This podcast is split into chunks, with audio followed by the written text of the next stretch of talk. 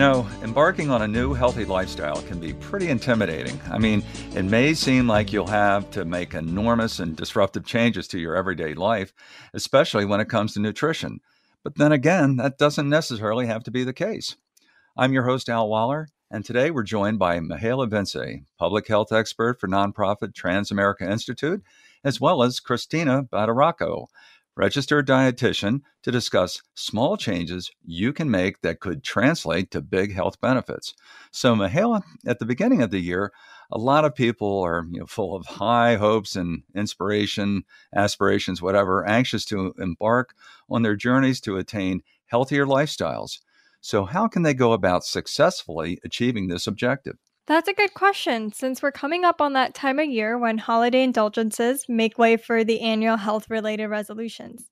According to US News and World Report, approximately 80% of New Year's resolutions fail, so it's wise to set realistic and measurable goals. This means starting small and actively preparing for the steps you need to take to achieve your desired goals. You know, I think that's spot on, Mihaela, because look, we've all been there trying to tackle some Herculean task or goal only to later fold under the pressure because of the sheer enormity of its size.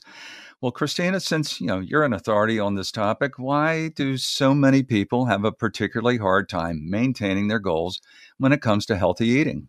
Al, there are so many reasons. People often lack supportive environments and communities to help them make and sustain positive dietary changes. They lose motivation after a short time when they don't see immediate benefits to their health or appearance. They're tired of restricting certain foods or food groups and have a desire to indulge. And some people become very strict about counting their calories and logging their exercise, but they tire of this quickly or become overwhelmed by having to follow this regimen. Yeah, I hear you there. I think if we're really being honest, most of us are looking for that immediate gratification of success. In this case, uh, what, no pain and no gain, right? And if you have a big set of unrealistic goals, you can run yourself into the ground trying to meet them. And that ultimately can be, you know, very deflating and, and your undoing. So then, Mihaela, what are some ideas you'd recommend to give your nutrition a jumpstart? Commit to your plan. Write down all the reasons and motivations you have for improving your dietary choices. Make sure that you have your list handy so you can have access to it whenever you need reminding. Maybe a good idea to have a copy of the list written in a place where you'll see it regularly, such as on a bathroom mirror or in your notes app on your smartphone for easy access. And working with a dietitian can be a great way to prioritize and set your goals while also getting the information and guidance that you need to make the right dietary changes for your body and lifestyle. Everyone's motivations may be different. Some people want to be healthier so that they can be active enough to play with grandchildren for many years to come. Others may be fighting a chronic illness and want to maximize their odds of a positive outcome and improve their quality of life through treatment. Other examples of motivating factors may be to minimize healthcare costs, improve mental health, reduce their environmental footprint, or improve focus and productivity at work. Well, you've got that right because uh, you know everybody's bodies and lifestyles are uniquely different. And therefore it just might be worth the investment to maybe speak to an expert and you know make an individualized plan that's tailored specifically for you. Now, uh, what else would you recommend here, Mihaela?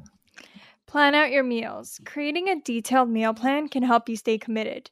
You can consider your own likes and dislikes and curate your meals to your personal preference and those of your family members. When you create your menus, you can also plan out what you'll buy at the grocery store. And I've had the pleasure of working with the Transamerica Institute on the Healthier Traditions cookbook series for the past several years. We've come up with dozens of recipes using healthy, easy to find ingredients that can please a variety of palates.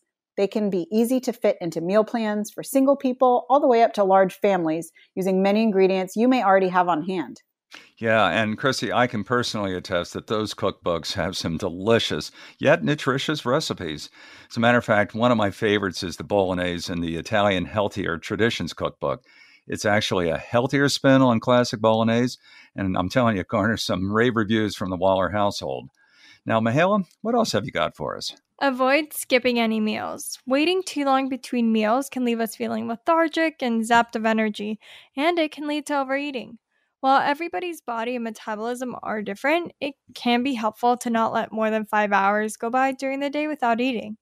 You may find you need to eat a healthy snack between meals to hold you over till your next meal, especially if you're physically active.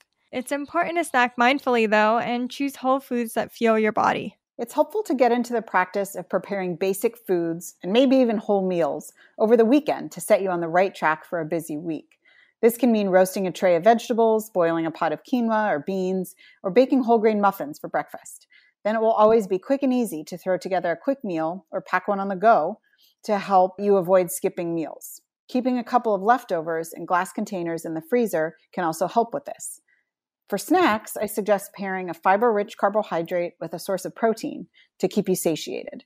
Think carrots and hummus, yogurt and berries, or apple and peanut butter.